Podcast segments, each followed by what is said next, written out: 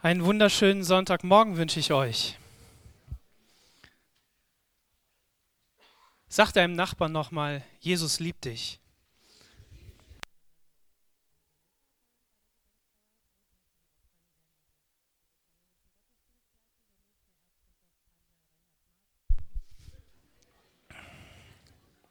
Wir haben schon so einen richtig guten Gottesdienst erlebt bis jetzt. Amen. Ist es so?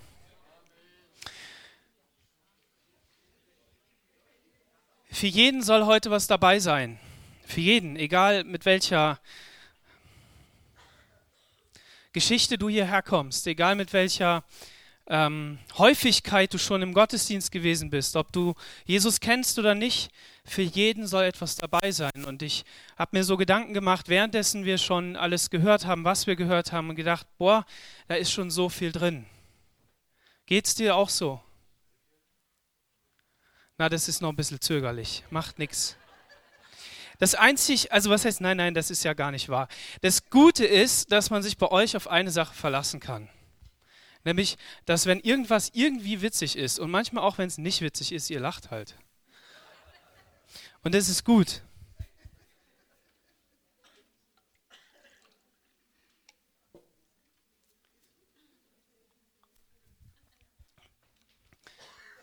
Ich werte das mal als Glaubensaussage, okay?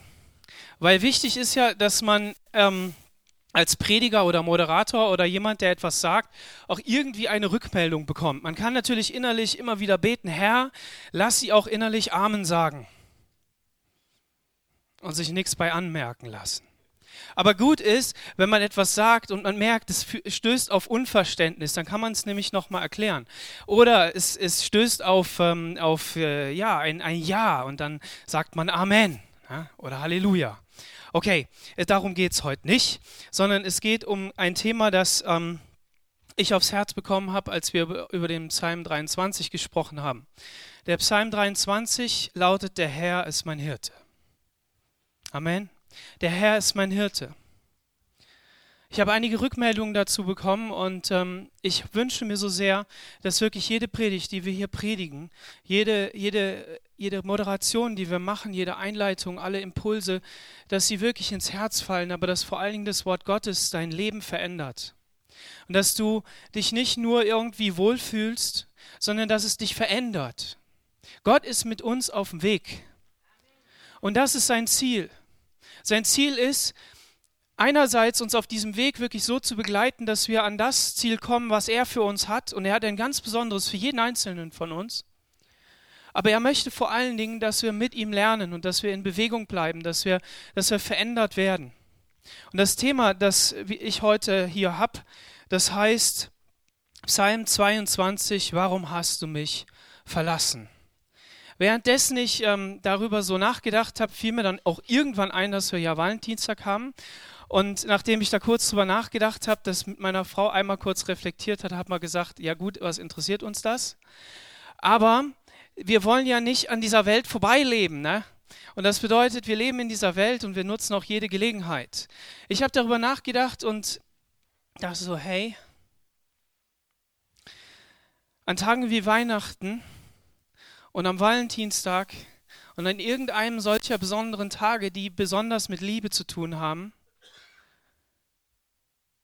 da trifft es die einen, die sagen, hey, ich kann das feiern und ich, ich habe eine tolle Ehe, ich habe eine tolle Freundschaft, ich habe äh, liebe Eltern, was weiß ich was, und ich feiere das, mache Kerzen an und habe Geschenke und so weiter. Aber dann gibt es eben auch die große Masse, die sagt, ich kann mit dem Tag nichts anfangen, weil das tut mir weh. Das tut mir weh. Und ich vermute fast, dass es die Mehrheit ist. Warum? Weil unser Leben nicht so toll, aus, äh, nicht so toll ist, wie es aussieht.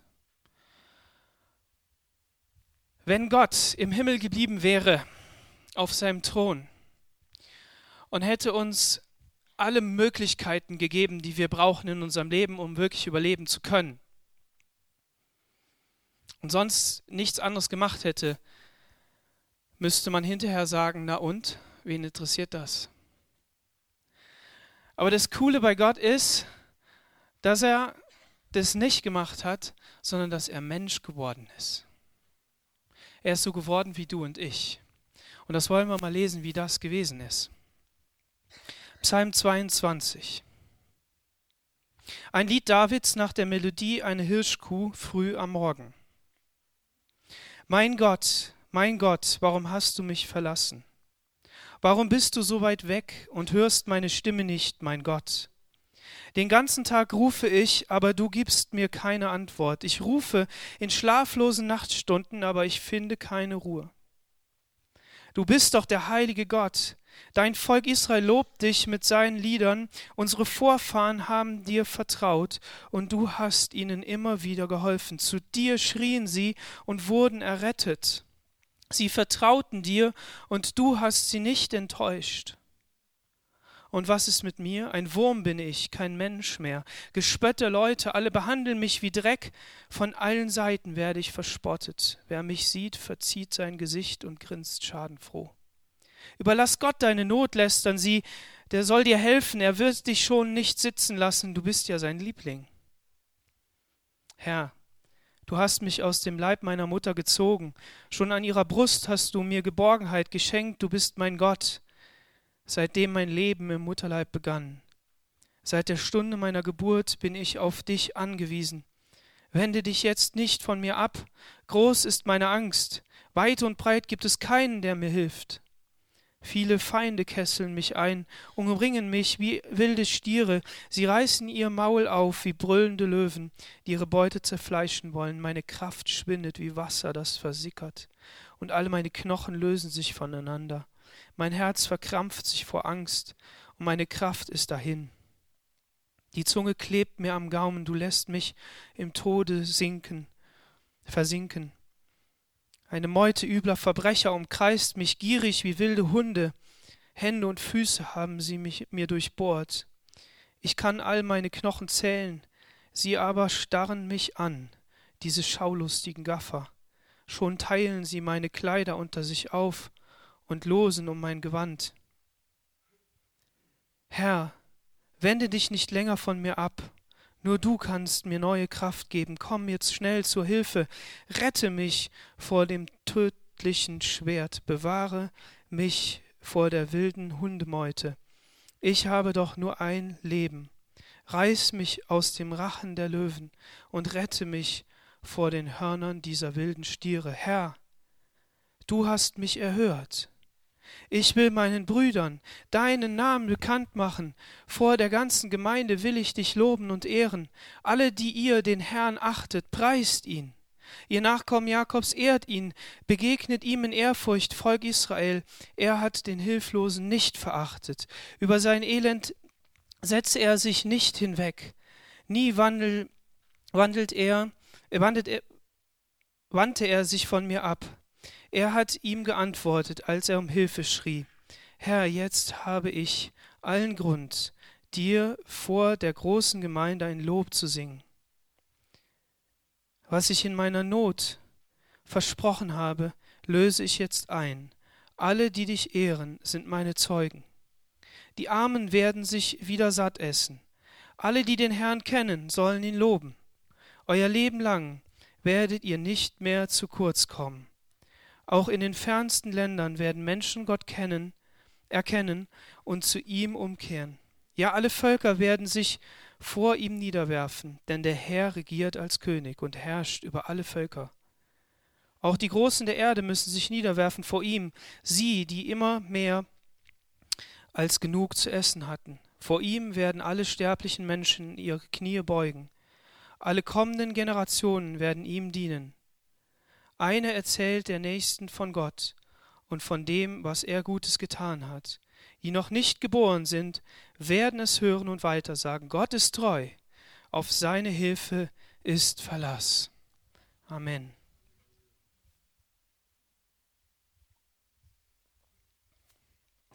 Der Psalm 22.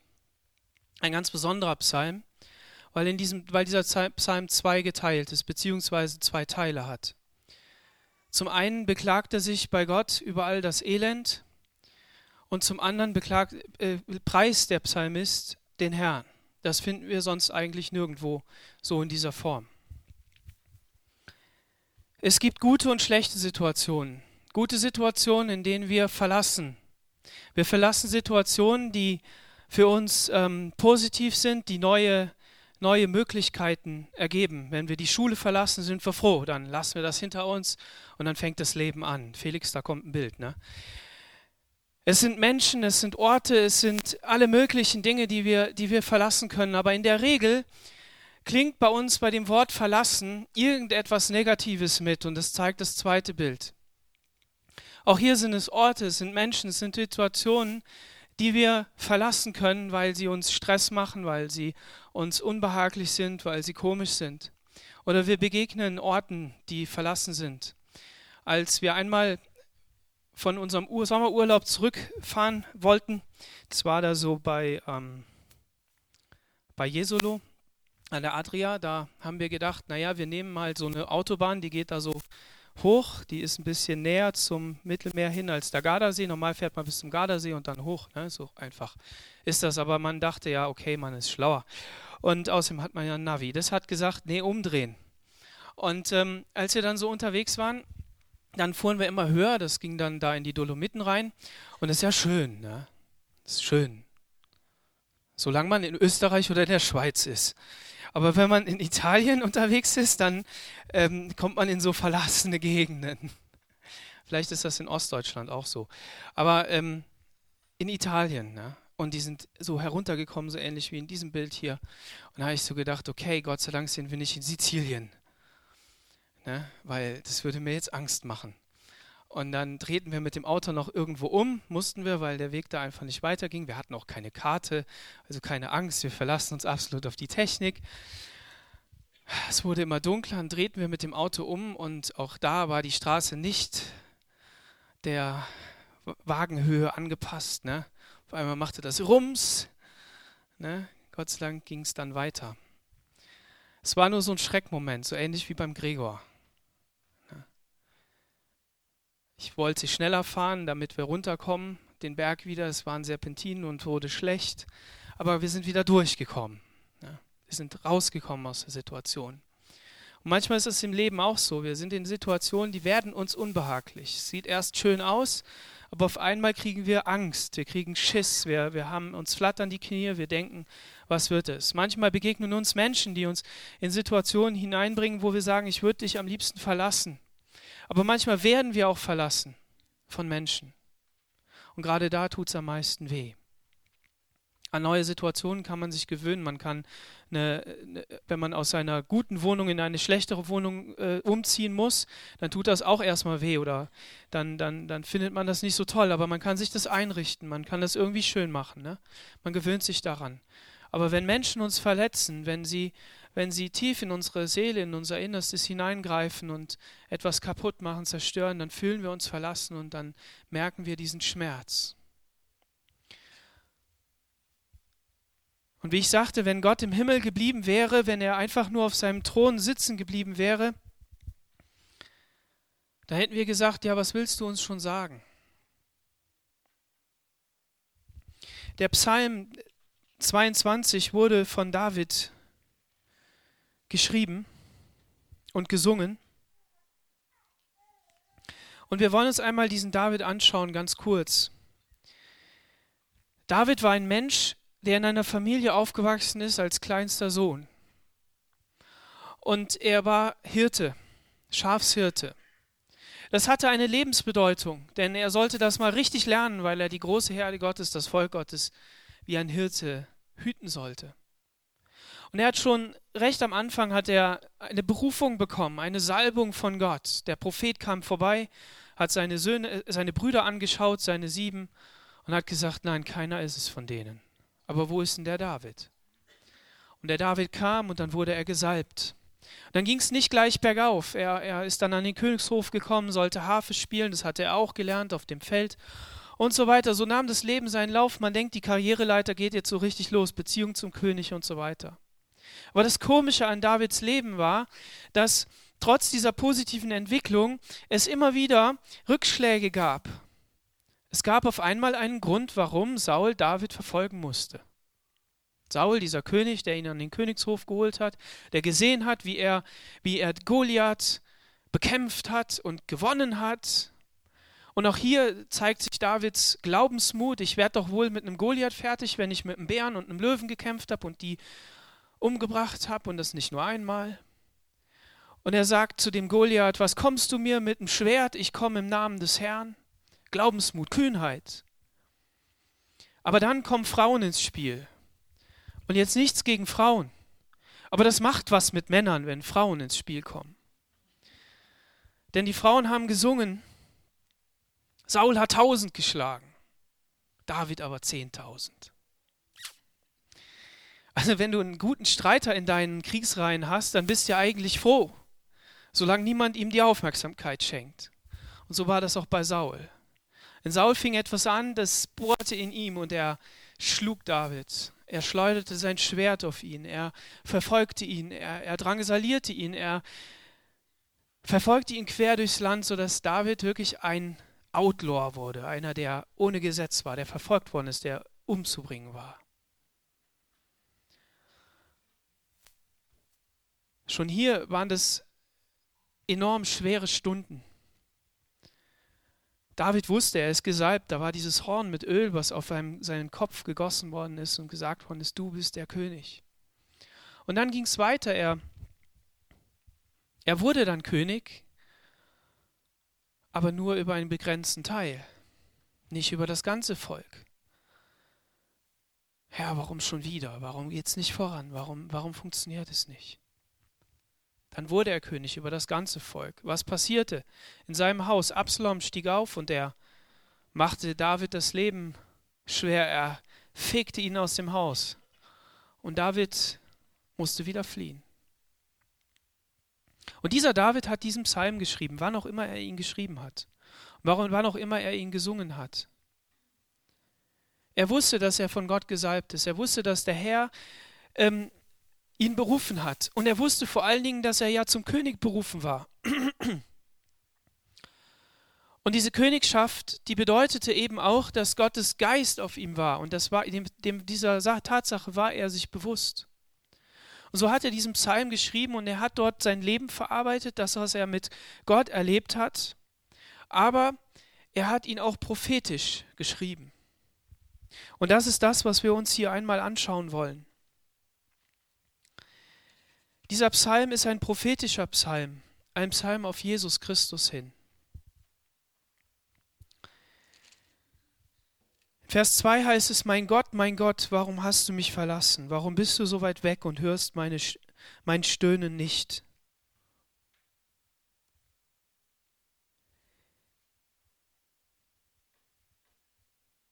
Jesus ist Gottes Sohn.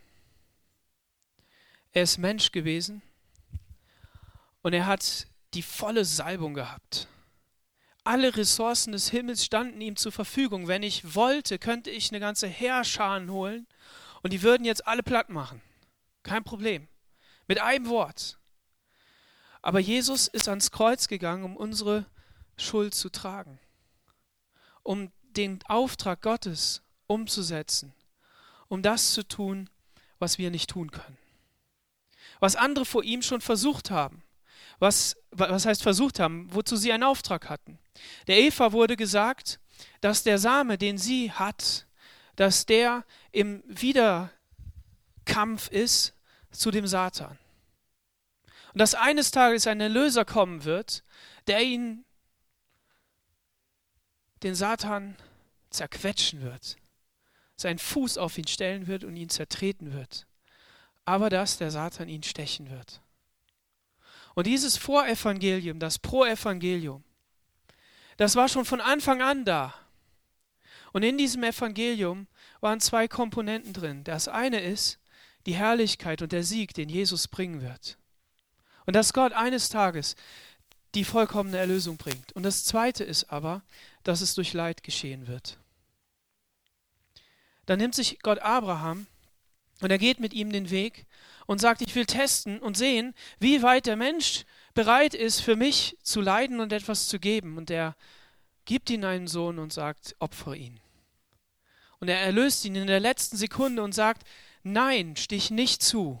Abraham hat seinen Sohn auf den Altar gelegt. Er war Gott vollkommen gehorsam. Warum? Weil Gott sich den letzten Schritt auf, ähm, aufbewahren wollte für sich selbst, weil er diesen Tod sterben wollte für uns. Mein Gott, mein Gott, warum hast du mich verlassen? Als Jesus am Kreuz hing, hat er das gebetet. Er kannte die Psalmen, er hat die alle gesungen. Und ähm, wenn man Lieder singt, kann man auch 150 Lieder auswendig können. Das ist kein Problem. Und so war ihm bewusst, was dieser Psalm bedeutete und ob er den komplett gesungen hat oder ob er nur diesen einen Vers gesungen hat. Eins ist sicher, wenn ein Sterbender einen Vers, den ersten Vers eines Psalms gesungen hat, hat er den ganzen Psalm gesungen. Hat das bedeutet. So Jesus war es bewusst, in welcher Situation er war. Er wusste, was jetzt auf ihn zukam. Gott verließ Jesus. Und was auch immer dieses Geheimnis bedeutet, ob Gott wirklich Jesus verlassen konnte und er deshalb nicht mehr Gott war oder wie auch immer, will ich nicht rumdiskutieren oder irgendeine These aufstellen. Wichtig ist nur, dass die Last der Sünde auf Jesus lag und dass Gott damit nichts zu tun haben konnte. Jesus aber gerettet hat, warum? Weil an ihm keine Sünde war, weil er der Gerechte war. So Jesus empfand diesen Schmerz, diese absolute Verzweiflung, dieses Mein Gott, mein Gott, warum hast du mich verlassen?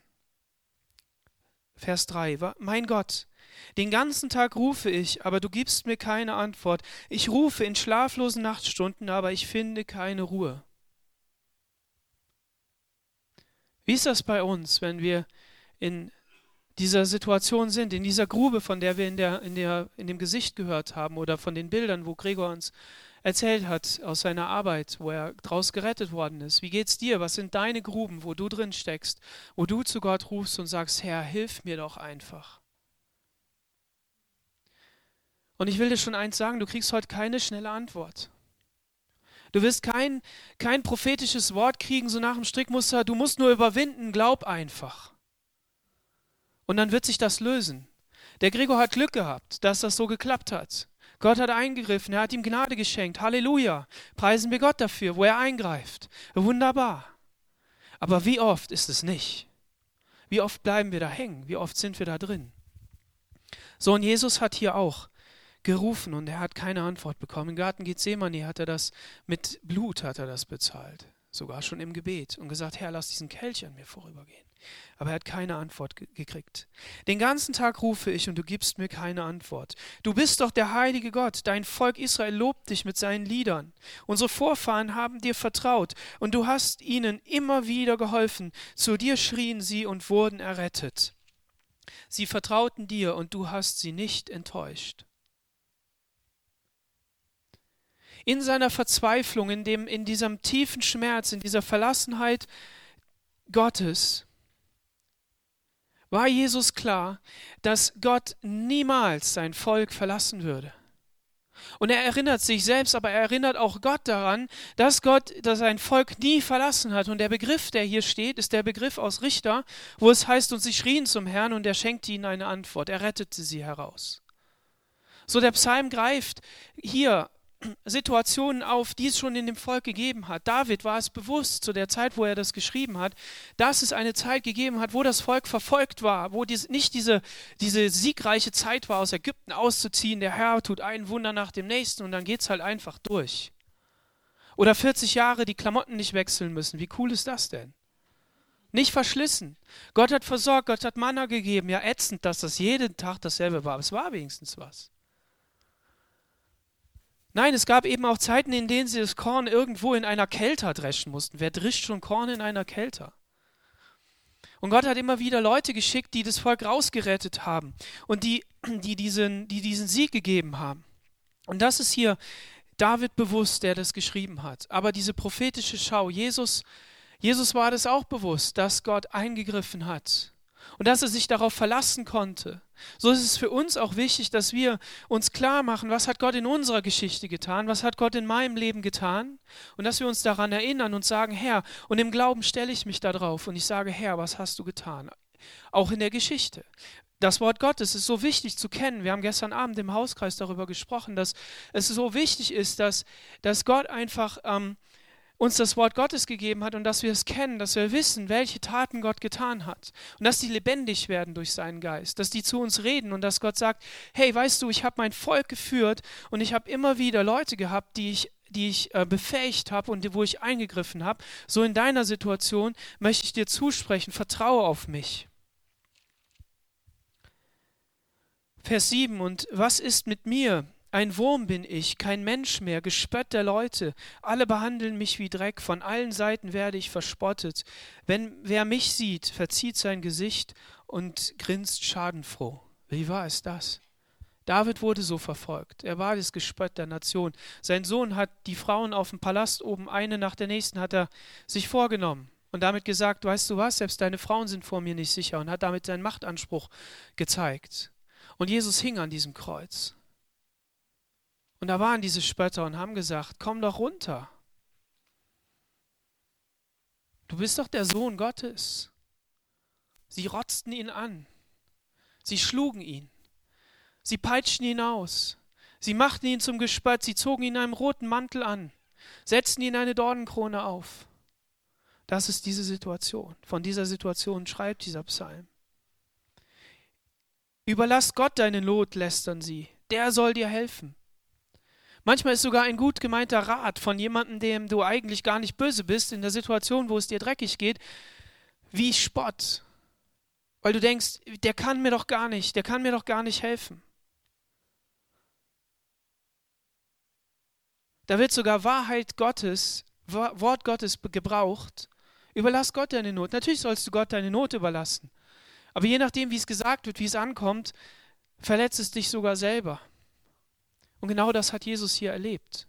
Du sagst, ja gut, der wusste ja, dass, dass das Spott war, weil der kannte ja deren Herz. Aber wenn Jesus am Kreuz hängt und sagt, mein Gott, mein Gott, warum hast du mich verlassen? Ich rufe zu dir, lass diesen Kelch an mir vorübergehen und all das, was ich eben schon gesagt habe und was da noch im Wort Gottes steht, dann kann man sich vorstellen, dass Jesus wirklich auch verzweifelt war. Menschlich verzweifelt. Dass er menschlich nichts mehr hatte, womit er irgendetwas tun konnte, damit er sich menschlich aus dieser Situation irgendwie psychologisch rausreden kann. Sondern da war nichts mehr.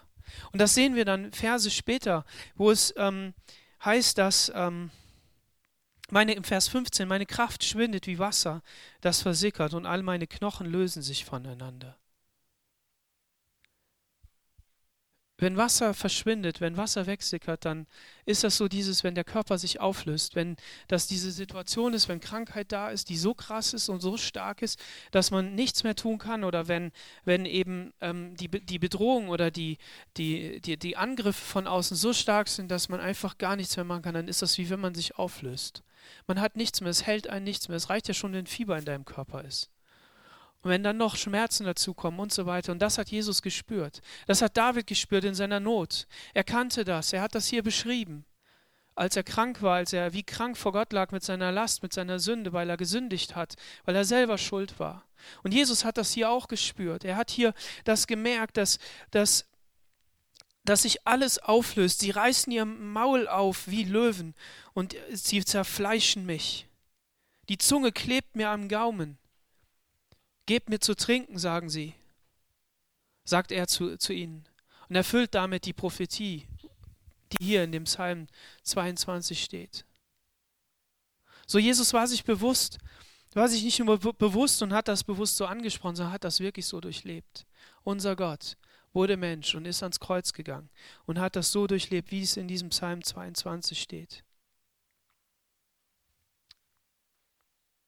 Herr, du hast mich aus dem Leib meiner Mutter gezogen, schon von, von ihrer Brust hast du mir Geborgenheit geschenkt. Ich weiß, dass ich geboren bin aus dir. Und das ist dieses Wechselspiel, das ist diese, das ist diese Spannung, in der wir auch leben, wo wir sagen, ja, da ist, da ist Glaubenszusage, da ist, wir sind berufen, wir haben Prophetie bekommen, wir haben Gottes Ruf gehört in unser Leben, wir, wir, wir wissen den Tag unserer Rettung, wir wissen, dass Gott uns unsere Schuld vergeben hat. Aber dann kommt diese, diese Not auf uns zu, es kommen, kommen alle möglichen Dinge, von Verfolgung bis hin zu Krankheit, kommt alles auf unser Leben und wir, wir sagen dann, Herr, was habe ich dir noch vorzubringen? Und hier dürfen wir uns ein Beispiel am David nehmen, der als Mensch diesen Psalm geschrieben hat, sich natürlich seiner, seiner Ausrichtung bewusst war und der Verantwortung, die er hatte, aber der gesagt hat, ich lass dich nicht los. Ich will lieber in die Hände des lebendigen Gottes fallen, der barmherzig ist, als in irgendeine Hand eines Menschen. Ich will mich nicht an Menschen hängen und ihnen irgendwie mein Leben anvertrauen, weil ich bei dir wirklich geborgen bin. Und das möchte ich heute Morgen zurufen und mir auch, uns zurufen, dass wir wirklich sagen, Herr, ich möchte nicht nur davon ausgehen, dass keine Krankheit mich antasten kann, dass keine Verfolgung mich antasten kann, dass all diese Dinge nicht auf mein Leben irgendwie einwirken können, sondern ich möchte dieser Sache ins Auge sehen und sehen, dass ich auf dieser Erde lebe und dass das dazugehört. Aber ich weiß eins, du hast uns eine neue Wahrheit gegeben und das ist die, dass du uns gerettet hast und dass du die Last der Sünde und ihre Konsequenzen getragen hast. Und das bedeutet, dass diese Dinge, die da in meinem Leben äh, sind, dass die mich nicht wirklich wie sagt man das, adressieren ist zu technisch, dass die mich nicht wirklich berühren können, dass ich nicht die Krankheit zurecht trage, dass ich die Schuld nicht zurecht trage, dass ich die, dass ich die Anfeindung nicht zurecht trage. Ja, ich hätte recht, ich müsste auch am Kreuz hängen, ich müsste auch äh, sterben wegen meiner Schuld, weil du heilig bist. Aber ich weiß eins, du hast für mich getragen. Und deshalb hat keine Schuld und keine Anfeindung ein Recht, mich anzutasten. Und das absolut Geniale ist, dass du mit deiner Kraft kommen kannst und ein Wort sprechen kannst und ich werde gesund. Weil es die neue Dimension ist. David ist erst stehen geblieben da, wo, wo der Mensch nicht weiter konnte, wo er sagen musste, okay, ich vertraue zwar Gott und sein Glaubensmut war groß, wenn wir das lesen und wenn wir sein Leben anschauen. Aber er hat vor Christus gelebt. Er war im Alten Testament ein, ein man sagt das, ein, ein vor Christus, eine Vorschattung auf Christus hin, ein, ein, ein, ein, ein, wie sagt man, ein Negativ vielleicht von, von Jesus, ein, ein Vorbild, ja, also auf Christus hin. Aber als Christus kam, hat er uns diese Herrlichkeit gezeigt, nämlich die, dass Gottes, Gottes Himmelreich auf unsere Erde kommt und hier etwas verändert. Aber das bedeutet nicht, dass wir schon im Himmel sind, sondern das bedeutet, dass wir das Leben, das im Himmel ist, hier auf dieser Erde haben. Dein Reich komme, dein Wille geschehe, wie im Himmel so auf Erden. Und das bedeutet, dass Gottes Kraft in deinem Leben und in meinem Leben wirken dürfen und dass wir diese Wahrheit im Glauben in Anspruch nehmen, wie Paulus das sagt. Ergreift es im Glauben, als wenn es ihr schon hättet. Und ihr habt es. Aber das bedeutet gleichzeitig, dass wir dieser Realität ins Angesicht schauen müssen und sagen müssen, es ist aber trotzdem ein Weg der Schmerzen und der Qualen. Und nicht nur das, sondern Paulus sagt auch, und ich glaube, ich habe da auch eine Bibelstelle vorne am Beamer, Paulus sagt auch in ähm, Römer 8, Vers 18, denn ich denke, dass die Leiden der jetzigen Zeit nichts, nicht ins Gewicht fallen gegenüber der zukünftigen Herrlichkeit, die an uns offenbar werden soll. Hier sind zwei ähm, Worte drin, die kommen jetzt nochmal im 2. Korinther 4, Vers 17. Denn das schnell vorübergehende Leichte unserer Bedrängnis bewirkt uns ein über die Maßen überreiches, ewiges Gewicht von Herrlichkeit. Die Leichte unserer Bedrängnis. Paulus sagt hier, dass da Bedrängnis ist und dass das Druck bedeutet und dass da Dinge sind, die unser Leben belasten werden. Aber es ist etwas Leichtes im Gegensatz zu dem Gewicht, das wir einmal mit in der Herrlichkeit haben werden. Und das Wort für Herrlichkeit ist Gewicht. Kadosh, heilig, Gewicht, Schwere. So, Gott möchte mit diesem Psalm und den prophetischen, was da drin ist, uns zeigen, dass er von Ewigkeit her einen Plan hatte, den er vorbereitet hat, damit du und ich, damit die Menschen gerettet werden. Dass wir eines Tages mit ihm zusammen sein können, damit sein Plan Wirklichkeit wird. Das hat er vorbereitet, das hat er ausgeführt und hat immer wieder Lichtblicke gegeben, hat immer wieder Fenster geöffnet und gesagt, in der Zukunft wird etwas geschehen. Und wir dürfen jetzt in die Vergangenheit gucken und sagen, hey, Jesus hat am Kreuz gehangen für meine Schuld und ich darf hier diesen Lebensweg gehen in einem anderen Licht, mit einer anderen Wirklichkeit. Und es dürfen zwei Dinge passieren. Das eine ist, dass ich, dass ich Gottes Herrlichkeit sehe an meinem Leib, weil der geheilt wird. Dass ich Gottes Herrlichkeit sehen darf bei dem anderen, weil der geheilt worden ist. Wozu? Damit er ein Zeugnis ist. Dass ich Wunder und Zeichen sehen darf, die mir folgen, weil Jesus das gesagt hat. Geht hin und verkündigt und macht zu Jüngern und es werden euch Zeichen und Wunder folgen. Warum? Damit Gottes Reich kommt. Und wir, wir, wir wollen uns dahin bewegen, dass wir wirklich sagen, Herr, wir, wir wollen zu dir rufen und schreien. Und das ist diese Botschaft. Jesus hat am Kreuz zu Gott in seiner Not geschrien, gerufen. Und er sagt im Zusammenhang mit der bittenden Witwe, die zum Richter gekommen ist, dass wir Gott anrufen sollen, dass wir ihn wirklich anschreien sollen und diese Sache, die wir wollen, dass uns das ernst ist, dass das rüberkommt, dass wir Gott wirklich bitten, dass er uns hilft. Und er hat uns das vorgemacht. Und, und diese Wirklichkeit, in der wir leben dürfen, bedeutet aber auch gleichzeitig, dass, dass das Leid, das wir erleben, trotzdem, dass es uns auch ein Hinweis auf die Herrlichkeit ist weil Gott uns eines Tages komplett von dieser Welt wegnehmen wird. Und ich habe den, den Vers 18 ausgespart, da wir nicht das Sichtbare anschauen, sondern das Unsichtbare. Denn das Sichtbare ist zeitlich, das Unsichtbare aber ewig.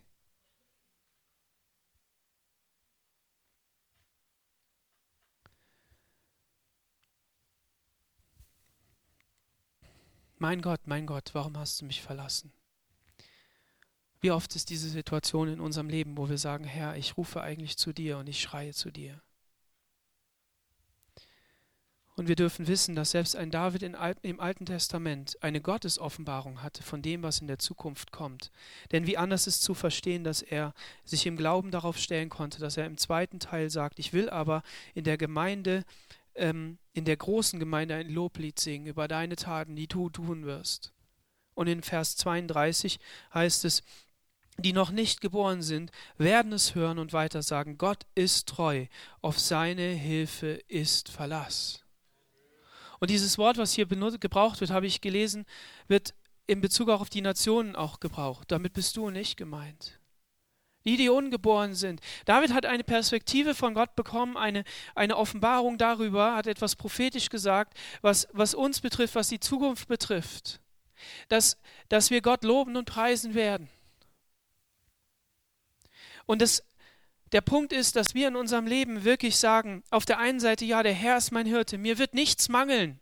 Er weidet mich auf grünen Auen um seines Namens willen. Und dann in einem Satz, und wenn er mich durchs Todestal führt, fürchte ich kein Unglück. Das ist so schnell durch. Aber an dem Punkt bleiben wir stehen und lesen Psalm 22 und sehen, wie tief das gehen kann, wie, wie, wie Gott verlassen man sein kann und denkt, er antwortet nicht. Aber ich möchte dir Mut zusprechen und sagen, der Herr hat das vor tausenden von Jahren gesagt und das gleiche sagt er dir heute auch. Er ist diesen Weg vorgegangen. Und er möchte dir Kraft geben durch seinen Heiligen Geist. Das ist etwas, das verstehen wir nicht. Gott möchte uns Kraft in unser Leben hineingeben, damit wir unseren Alltag schaffen. Damit wir aber auch seine Kinder sind in der Berufung, in die Gott uns hineingestellt hat. Gott hat mehr als nur das Leben auf dieser Erde. So jeder, der das zum ersten Mal hört, ich möchte dir sagen, Gott hat mehr als das Leben auf dieser Erde. Und er hat auch nicht nur mehr als das Leben auf dieser Erde, sondern er möchte auch, dass wir ein himmlisches Leben auf dieser Erde leben. Und das bedeutet nicht im Wegmeditieren und Wegerzählen von irgendwelchen Problemen, sondern es bedeutet, den Problemen zu begegnen und zu sagen, Herr, auch wenn es schwer ist, ich möchte mich auf dich verlassen, möchte da durchgehen, möchte, dass du mir hilfst. Warum? Weil die Propheten, weil die Leute in der Bibel, weil die Leute, die mir das erzählt haben, weil mein Leben davon zeugen, dass du der Gott bist, der mich rettet. Und deshalb ist das keine leichte Botschaft. Deshalb ist das keine leicht, kein leichter Zuspruch. Wir wissen nicht, warum das einzelne Leben so komisch läuft. Und ich habe am Anfang gesagt, dass Gott mit uns auf dem Weg ist. Gott hat Hiob nie erklärt, warum er das gemacht hat. Das war nicht wichtig. Warum hast du mich verlassen? Er hat das nicht beantwortet. Auch der Psalm beantwortet das jetzt so oberflächlich oder so direkt erstmal nicht, sondern er zeigt einen Weg auf, den Gott gehen will. Und er will ihn auch mit dir gehen. Er will ihn mit mir gehen. Und er möchte, dass wir vertrauensvoll uns an ihn wenden und sagen, Herr Jesus, ich will mit dir gehen und ich will, dass du mir Kraft gibst, durchzuhalten. Und dass du mir Kraft gibst, dass ich deine Wunder sehen darf, in meinem Leben, aber auch im Leben meiner Umwelt. So möchte ich dir zurufen, hab keine Angst, Gott zu bitten sondern hab Mut, ihn zu bitten. Flehe zu ihm und sag, Herr, auch wenn du mir das jetzt nicht wegnimmst, ich will an dir vertrauen und ich will an dir festhalten. Ich will, dass du mich veränderst, sodass ich wirklich rein und heilig vor dir bin, weil Gott ist rein und heilig. Er ist sauber, er ist absolut weiß, weißer als Schnee. Ja, und das möchte er auch aus dir machen. Er möchte, dass du so richtig edel wirst. Und edel entsteht unter Druck. So, ich möchte dir das zurufen. Und ähm, blend da nochmal diesen Flyer ein, Felix. Ja gut, das ist noch wichtig. Ich will jemanden, der an meiner Seite bleibt in Zeiten, in denen ich mich selbst verlassen hätte. Das ist Jesus.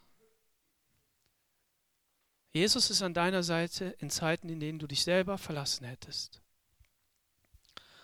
Denn, und jetzt kommt der rote, du bist geliebt von Jesus Christus. Amen. Lass uns alle aufstehen, ins Gebet gehen. Und ich möchte